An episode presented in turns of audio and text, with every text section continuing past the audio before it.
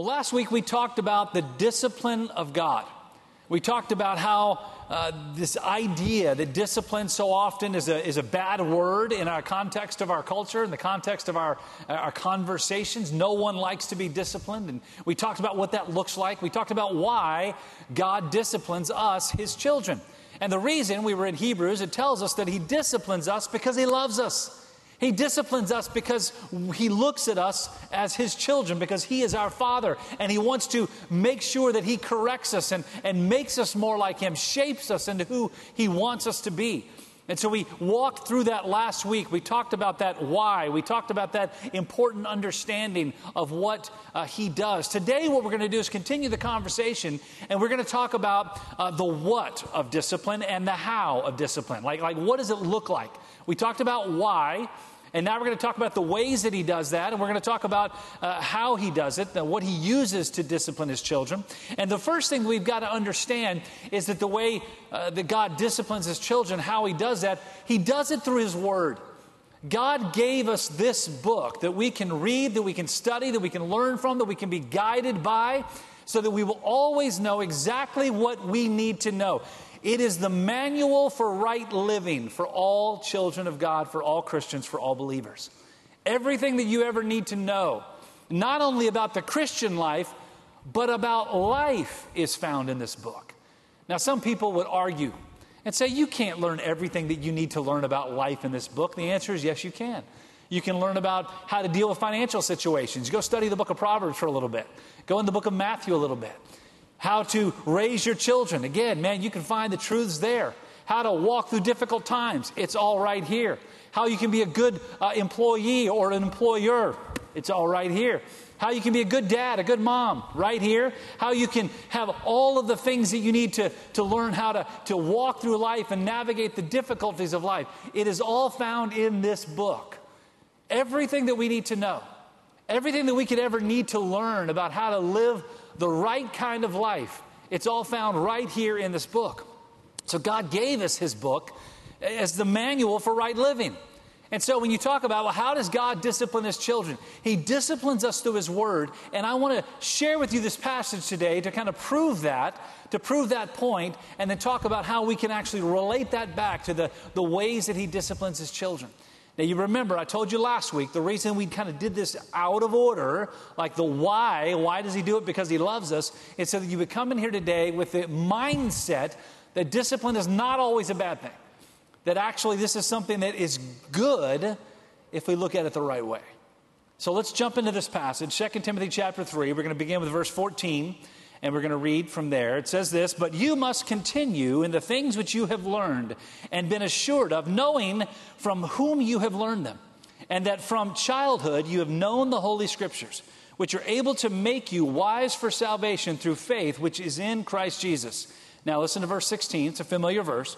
All Scripture is given by inspiration of God, and it's profitable for doctrine, for reproof for correction, for instruction in righteousness, that the man of God may be complete, thoroughly equipped for every good work. Now, I want to read this out of the New Living Translation as well, because I want us to get, get a clear picture of exactly what it is that God's Word is telling us. Verse 14 But you must remain faithful to the things you've been taught. You know they're true, for you know you can trust those who taught you. You've been taught the Holy Scriptures from childhood, and they have given you the wisdom to receive the salvation that comes by trusting in Christ Jesus. All Scripture is inspired by God, is useful to teach, uh, teach us what is true and to make us realize what is wrong in our lives. It corrects us when we're wrong and teaches us to do what is right. God uses it to prepare and equip His people to do every good work. Now, I read this from two different translations. I read this from uh, the New King James Version and the New Living Translation for the purpose of making sure that because it is a familiar passage that we have that understanding. Uh, all of my scripture memorization, all the verses that I've learned going all the way back to childhood, all the way up to current day, I memorize scripture out of the New King James Version. I, have done that all my life, and so when I hear uh, passages, when I uh, reminded of passages, and, and, when someone says, "Hey, you know what, is what does John three sixteen say?" When I quote it, it is almost always right out of the New King James Version because that's what I've learned through my entire life. Now, I use the New Living Translation as well because I want to take what God has allowed me the privilege and the opportunity of studying and memorizing through my many years, 52 years now of life. But I also want to make sure that I use other resources to help me have a clearer and a deeper understanding of what it is that we learn. So that's why I read both those passages, because it is a familiar passage. Now, the reason that I read both of them today is because it talks about that we have learned these things from childhood, it says. It says these words that you've heard, these things that are found in God's word, you've heard them from the time that you were a child. And you can trust them, you can believe them because you trust the people who've taught them to you when they taught you right out of God's word. Now, last week, you remember uh, in Hebrews chapter 12, in fact, I want to read that real quick, just one verse, Hebrews chapter 12, in verse 8. It says this If God doesn't discipline you uh, as he does his, uh, all of his children, it means that you're illegitimate and are not really his children at all. Now, I want to set the stage here, make sure you get this right up front. Everything that we're talking about here all of this idea of discipline that we're talking about here comes from the context and the idea is that God is our Father and we are His children. That God is our Father and we are His children. And because He is our Father and because we are His children, God's purpose and God's plan is to shape us and to mold us just like we as parents would want to do with our own children. Now, for those of you who are parents in this room, I, I hope and I pray, and I'm sure you have, that from the very first time that you brought that child home from the hospital, you began thinking about what you needed to do as a mom or as a dad to make sure that you train up that child in the way that he should go so that when he is old, he will not depart from it, right? And we all taught our kids like what they're to do and what they're not to do.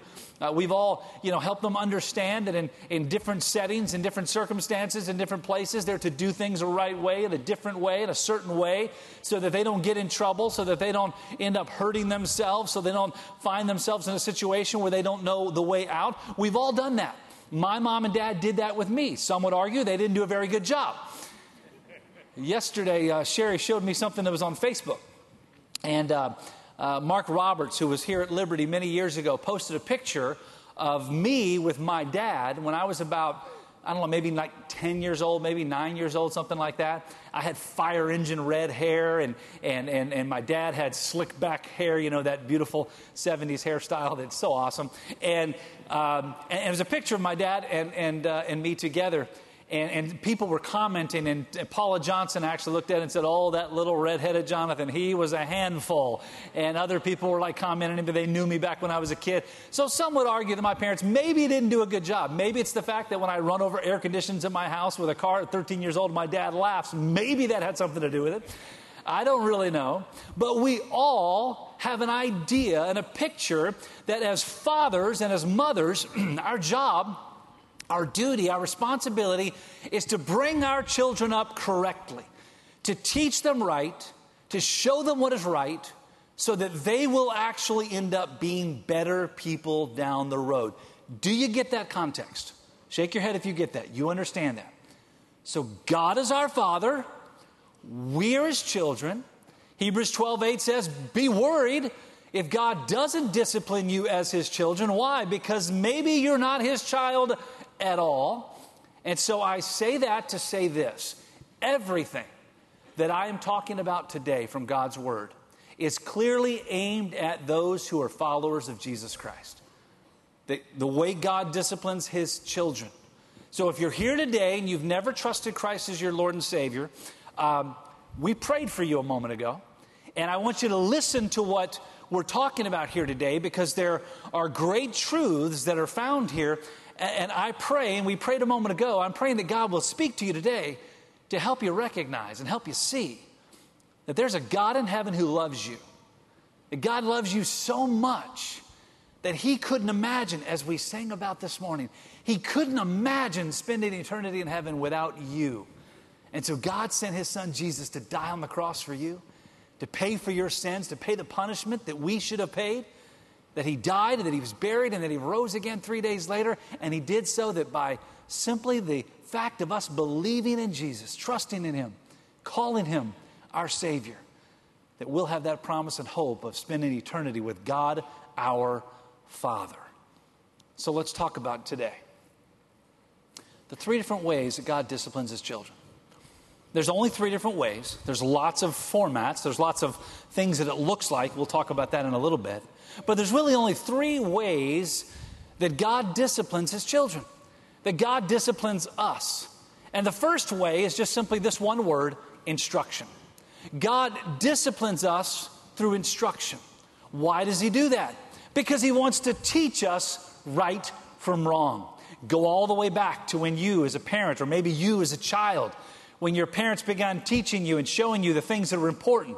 Like, this is how you do this and this is the way you do this. And, and don't step out in front of the street without looking both ways. And don't put your hand up on that hot stove. And, and, and don't try to eat all of that without chewing it up right? Or, or, or don't you know don't go underneath the sink and pull out some of those bottles underneath the sink that, that, that say like Clorox or whatever my, and take a sip of that. Or, or you know, don't do that because it will hurt you right?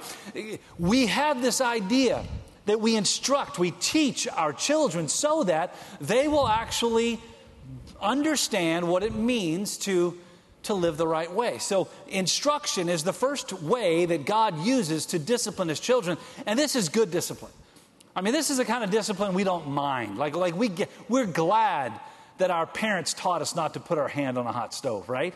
We're glad that our parents told us to look both ways before we cross the street. We're glad that our parents taught us lots of those things like that. Look what it says again in verse 16, the first part of that verse. All scripture all of God's Word, the entire Bible, it says this, is inspired by God and is useful to teach us what is true. And so, this is the idea similar to, to what we do with our children. We have my four kids.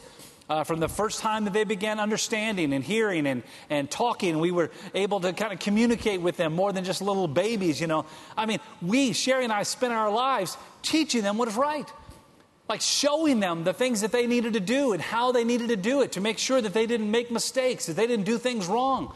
When we traveled as a, uh, as a family on vacation one year out to the Grand Canyon, and we were walking up to the edge of the Grand Canyon. In many places in the Grand Canyon, there's no fences around the, the edge of the canyon. I mean, you can walk right up and you can stand like right here and look down like thousands of feet. And you can be sure that as a dad and Sherry as their mom, I mean, we told our kids very clearly do not go too close. You know, don't don't don't got to run up there. I mean, we've got to be very careful. We held their hands. We we held tight to them. We did get a picture. We sat, we walked up to the edge and, and we sat down on the ground and we, we slid up. And it was kind of funny. People thought we were nuts because we would actually, we sat down like about four feet behind the edge of the canyon.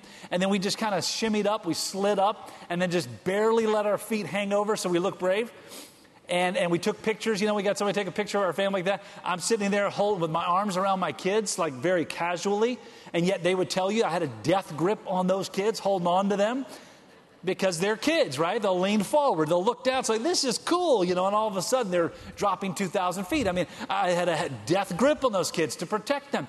It's what we do to teach our children what is right. This is good discipline. God uses this to teach us. How does He do that? He teaches us through His Word. When you read through the scriptures and it tells us what we're to do, what we are not to do, it's there for a reason. And by the way, anytime you're reading God's Word and it says, do not do this, you know, it tells us very clearly, don't do this, don't do that. Oftentimes we read that as kind of just like information. It's not just information, that is discipline. When God says, do not kill, that is God setting boundaries in our lives to keep us from doing what is wrong, right? That, that's discipline. See, we always think of, remember what we talked about last week, we always think of discipline as somebody, like punishment, like we're being hit, we're being smacked down, we're being, you know, spanked for what we've done. Discipline is not always that way. Discipline can be rules, boundaries that are set in place that this is what you're to do. And so this is good discipline, right? And so when you read God's word, it is full of discipline for his children to teach us what is right. It's why it tells us that God hates the lying tongue. God tells us, do not be un- untruthful, don't lie. Why? Because it will harm us, right? And so God is constantly, through His Word, teaching us through instruction, discipline. This is what you are to do. And so, instruction is the first way that God uses to discipline his children. The second way, after instruction, is correction. The second way of discipline is correction. Now, this is the bad discipline. This is the kind of discipline as a parent or as a child when we came home. This is the kind that usually led to being, you know, sent to our room or, or you know, having to sit in the corner or getting a timeout or you know, timeout is what we do now. Back in the old days, I never got a timeout. My parents didn't understand the word timeout. I, I, they, they, they didn't have that back in those days. They, they had, rather than timeout, they had, you know, buckle up. I mean, you know, get ready. Um, different day, right? I mean, it's a different day. And uh, our kids today have it so good. So, you know, some of you guys understand, right? How many of you, like, like that are like, let's say, 30 and older, how many of you 30 and older got a timeout when you were a kid? Yeah. so, young people, look around. You got it easy, baby.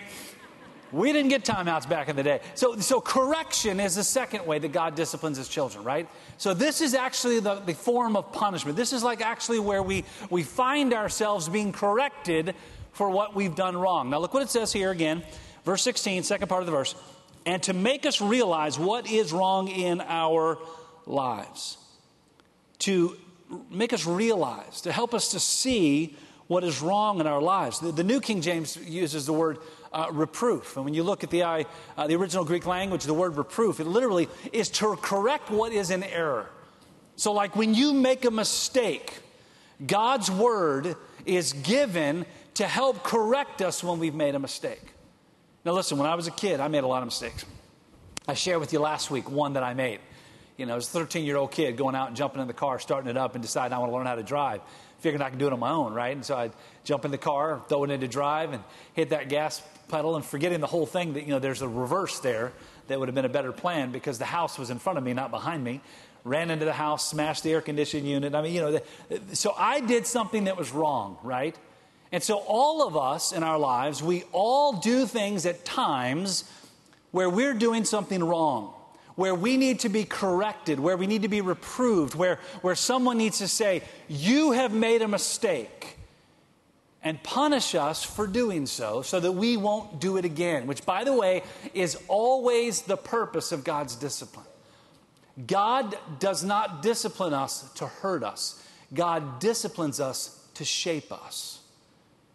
And see, so often in our context, in our culture today, we, we twist this idea of discipline that we don't like to be told what to do, that we don't like to be corrected when we're wrong because we think that people are trying to hurt us, they're trying to harm us, and we, we, we have this wall that we build up against discipline because we have this idea that it's a bad thing. Remember last week we talked about discipline is always a good thing when it's done the godly way.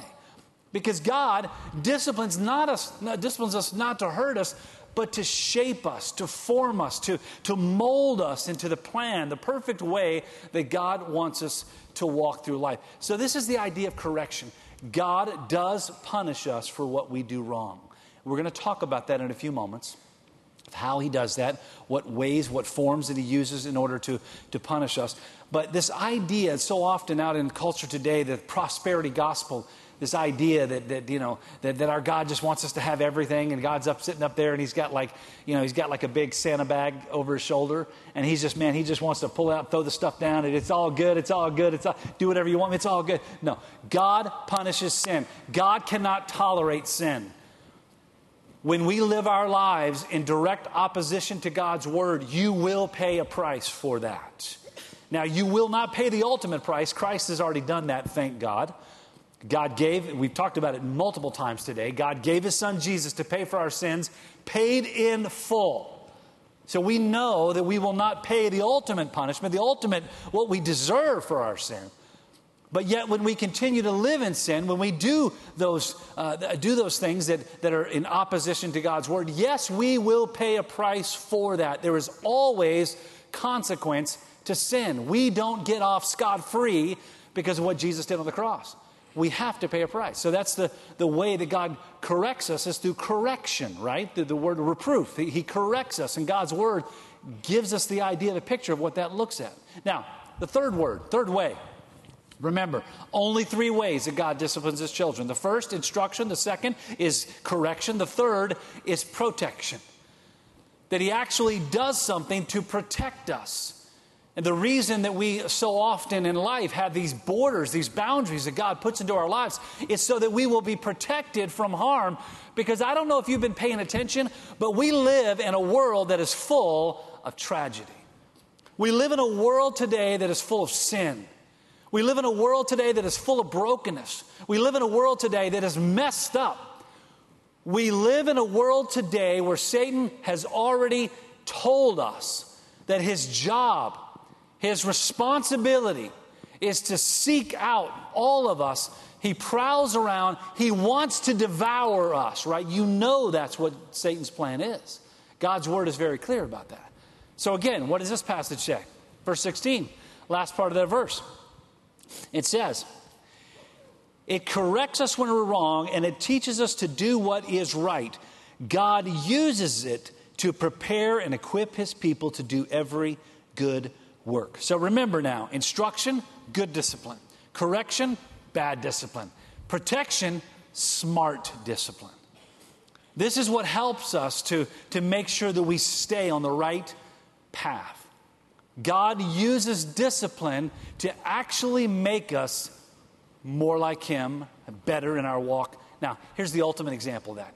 In 2 Corinthians chapter 12, in verses 7 and following, it says this Uh, Paul writing, even though I have received such wonderful revelations from God, so to keep me from becoming proud, I was given a thorn in my flesh, a messenger from Satan to torment me and to keep me from becoming proud. Three different times I begged the Lord to take it away, and each time he said, My grace is all you need. My power works best in weakness. So now I am glad to boast about my weaknesses so that the power of Christ can work through me. That's why I take pleasure in my weaknesses and in the insults, the hardships, the persecutions, and the troubles that I suffer for Christ. For when I am weak, it says, then I am strong. This is the idea that God uses discipline to keep us from harm. And listen, if He did it with the Apostle Paul, you can guarantee you, if He needed it, you need it. If Paul needed it, I need it. That passage we just read very clearly, you still heard what it said, right? Is that Paul, because of all that he was able to do and all that he experienced, because God revealed to him things that the Bible even says that are unspeakable, things that he couldn't even talk about because it was amazing. He saw things that he should not, as a human, he should not have seen. And so it says here, because I had all those amazing revelations from God, to keep me from pride. God allowed Satan to put a thorn in my flesh. And I begged God to take it away. I begged God three times to take it away. And He didn't. Because God said, Nah, I'm all you need. So, do you see the protection that comes through discipline? Paul's thorn in the flesh was discipline. It was discipline because God knew that if he did not have that thorn in his flesh, and that thorn, whatever it might have been, whatever that was for him, that if he did not have that, that he would have struggled with pride. That Paul admitted here that he would have struggled with, with being proud and being boastful and, and bragging to people about what he was able to do and what, what God had allowed him to see and what God was allowing him to be a part of. And so God used protective discipline to stop him from doing what God knew Paul would do if it were not there. Make no mistake, many times God will put things in your life to keep you from doing what you are naturally inclined to do that will ruin your testimony, that will harm your walk with God. That's protective discipline. It's a smart discipline. Now, it may not be smart in our view, in our context. I can guarantee you, when Paul begged God three times, take this thing away, uh, you know, I mean, obviously, he wouldn't have begged for God to take it away if he thought, man, this is a really good thing. I'm so glad it's here. That thorn, I love that thorn. Anybody ever, like, you know, had a thorn, like, in your finger, or maybe you stepped on it or something? Man, it hurts, right? Do you just say, you know what? Oh, that hurts. I'm just going to keep walking around. Oh, it hurts, but man, it's good for me. I'm going to keep doing. Nobody does that, right? We take it out right away. Randy, I'm sure in all the things that you've done, lots of times you've done it. Absolutely. Man, we get rid of it as fast as we can because it hurts. When you get a splinter, when my kids, when they were when they were younger, they get a splinter, man, they would cry and they would run and they would find tweezers and they'd come to me and they would make me take it out right then and there. I got to be pretty good at it. Was, it actually was something I enjoyed. It was kind of, it was kind of fun. Dig in there, you know, and pull that thing out. Um, man, we get it out of there because it hurts. So you know, Paul didn't like it. Paul didn't think it was a good thing. Paul wasn't excited. Man, I am so lucky because God put this thorn in my side. Man, I am thrilled that I get to walk through life with it. No, he begged God to take it away. So it's not always smart in our view, but it's always smart for the long run. So God disciplines us through instruction, He disciplines us through correction, He disciplines us through protection. Those are the ways. So now, just briefly, let's talk about the what's. Like, just a couple of questions here that I know are running through your mind. They're running through my mind a lot. Like, how does God discipline us? Like, actually, what does He use? So, here's some questions for you. What does God use to discipline His children? Does He use pain? Yes. Does He use suffering? Yes. Does He use hardships? Yes. Does He use sickness? Yes. Does He use financial difficulties? Yes. God uses all of these things and many more to discipline his children. And so some people would say, well, then what, what kind of God is that? What kind of a loving God is that? That God would use those kinds of things to discipline his children that he loves so much. It's the same kind of love that I have for my children when there were times that I actually had to spank them for what they've done wrong. And I know there are people sitting out there thinking, I can't believe that he spanked his kids. That's awful. I spanked my kids. I happened to read God's word that said, Don't clap, that's awful. Like, yeah, baby! Where's that paddle? God's word says, You spare the rod. It's like you hate your child, right? I mean, it's clear, yes, and so, yeah, when I, when I did those things, it was painful. And it hurt them, and it hurt me, and I hated it. And it was the worst thing ever. I never looked forward to it. I looked for every opportunity and every reason to get out of it. There were times that I was like trying to make, you know, weasel my way out of actually disciplining my kids. And Sherry, like the bruiser in our family, she actually was going to discipline me if I didn't discipline them. And, and so, so it, it, I hated it. I didn't want to do it. But man, sometimes you have to do why? Because if you don't discipline your children, it's as if you do not love your children. That's not my words, it's God's word. So, does God use these things to discipline his children? Absolutely. Prosperity gospel preachers who say no. If you have sickness in your life, it's because you're not living the right way you're not doing something right because God wants you to have everything. He wants to just give you money and He wants to give you health and He wants to give you, you know, happiness and He wants to give you, you know, everything you ever want. I mean, if you're, so, you're messing up, you're doing something wrong because that's not, that's not true. Go to 1 Corinthians chapter 11. What does it say in verse 30? It says that when you come to the Lord's table in an unworthy manner, it says this some of you, as a, reason, as a result of that, some of you are sick and some sleep. You know what that means? That means some of you are experiencing physical pain and suffering and sickness because you're not living the way you're supposed to live. And some of you have lost your lives as a result of your sin. Does God use pain to discipline his children? Absolutely, he does. Now, question Does he use all of these things with all of us? No. He doesn't use all of these things.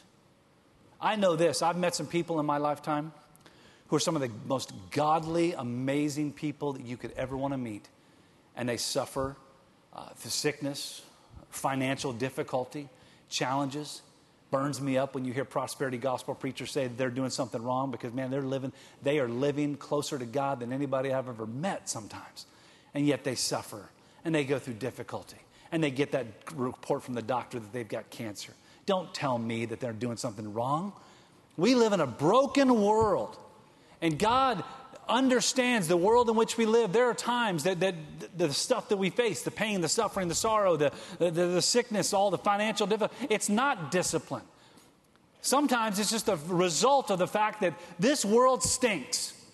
And this world is full of horrors and tragedies and sin and problems and pain and death. And sometimes what we go through, we don't go through because of discipline. We go through because we live in a world that is broken. Thank God because of the gift of salvation that this world is not all that there is. So, does God use all of these with all of us? Absolutely not. Are all instances of pain and suffering a result of discipline? No. Sometimes they are, sometimes they aren't. Here's the, here's the key how do you know the difference? How do you know if you're going through a difficult time, whether it's discipline or whether it's just the fact that we live in a broken world? Here's what it all comes back to. Verse 16 of 2 Timothy chapter 3. All scripture is given and inspired by God to teach us what is right, to correct us when we're wrong, to show us the way to go, to make sure that we understand who God is and what He's done, so that every single one of us will be perfected for the work that God has for us. You ask the question, how do I know if I'm being disciplined by God because of this trial that I'm going through? Is it discipline or is it just a, a matter of fact that we live in a broken world? Man, get back to God's Word. And here's what I will tell you the, the more time that you spend studying God's Word, the clearer the picture will be of what you're going through, of what you're experiencing. Does God discipline his children? You bet he does because he loves you. Does God use a lot of the things that we've talked about today? Absolutely. Why? Because he loves you. But I can tell you the reason he does it is to drive us back to his word. Because when you spend time studying God's word and then putting it into practice and living out God's word, I can guarantee you, you will quickly, clearly understand when those difficulties show up. Did I cause it? Or is it caused by this world? All because you've spent time learning what God has to say. So listen, just get into God's word. Become more like Him. Be holy because He's holy. Run after Him in every, every situation, every moment. Spend your time talking to Him in prayer, and God will reveal to you everything that you need to know. There are times people ask me the question this person's going through a difficult, you know, is it something that they did? It's like, I don't know. I, I don't have like, you know, crystal ball. I, oh, look at there. You know, last Thursday afternoon, right, right there. Seeing the, yep, yep, there we go. I, I don't know. But here's the cool thing you can know in your own life because God's word was given to show us, to teach us, to guide us, to direct us, to change us, and make us exactly what He wants us to be. Heavenly Father, we thank you for your word. God, we even thank you for the times that it corrects us. God, for the times that it disciplines us when we need it, because we all do. There's not a person seated in this room today that doesn't need to be disciplined by God. And we thank you for it because we know, according to your word, if you didn't discipline us, then we would have to be fearful of whether we're even your child or not. And so, God, we welcome your discipline. And we welcome your discipline because it helps us to make us more like you so there'll be less discipline in the days to come. God, so that we can be shaped and molded the way you want us to be. So, God, I pray that in our hearts, our minds, our lives, God, that we will walk the walk that you want us to walk, running after you, knowing that your word is the answer to everything that we go through. And God, we give you praise for that. God, I know there's some people here watching, listening that, that maybe don't know you as, as Father.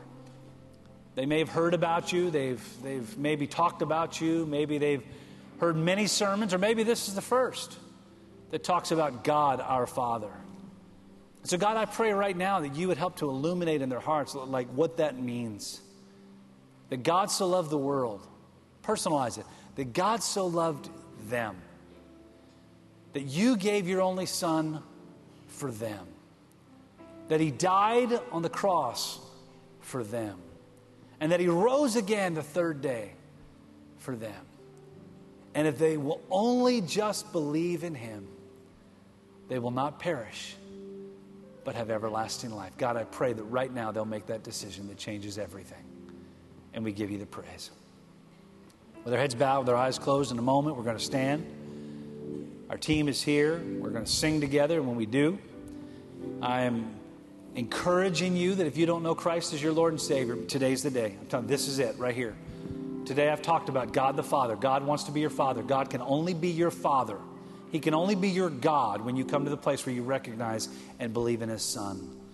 Jesus said, John 14, verse 6, I am the way, the truth, and the life, and no man comes to the Father except through me. And so today, if you've never done that, I encourage you in the next few moments, you make that decision that changes everything. Maybe you want to come to this altar, leave a prayer request, kneel here and pray with one of our team members. Maybe you want to come and join our church, come for baptism. Well, whatever God is telling you, whatever God is saying to you right now, I encourage you to, to respond to that. Because God, when He talks to you, He does it for a reason. Because again, God knows what's best for us. So let's stand right now. Let's sing together. And as we sing, I encourage you to step out to come to this altar right now.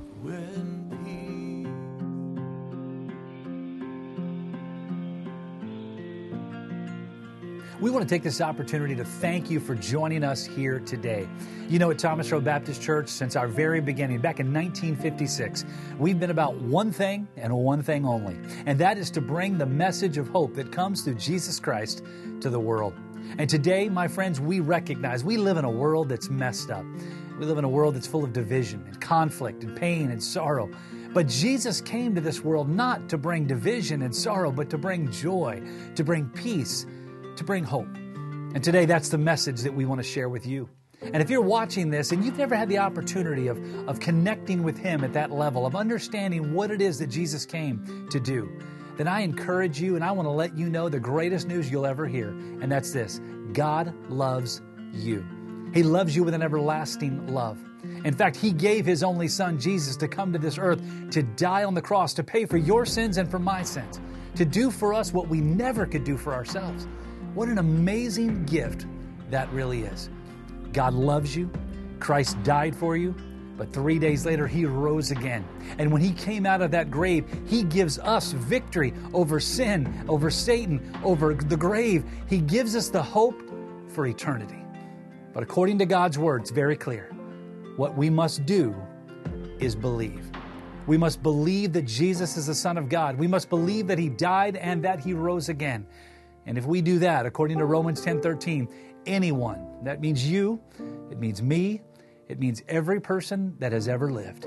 Anyone who calls on the name of the Lord will be saved. And so I encourage you today to recognize that hope that comes through Jesus. And if you've never trusted him as your Lord and Savior, do so today, believing that he is who he said he is, that he did what he said that he did, calling on his name, and it'll change everything. That is the message that we share. It's a message that we want to take to the entire world. And today I would encourage you to connect with us, maybe even financially through a gift that you can help us to take this message around the world. I encourage you today to stand with us as we stand with truth, as we stand with hope, to let the world know God loves.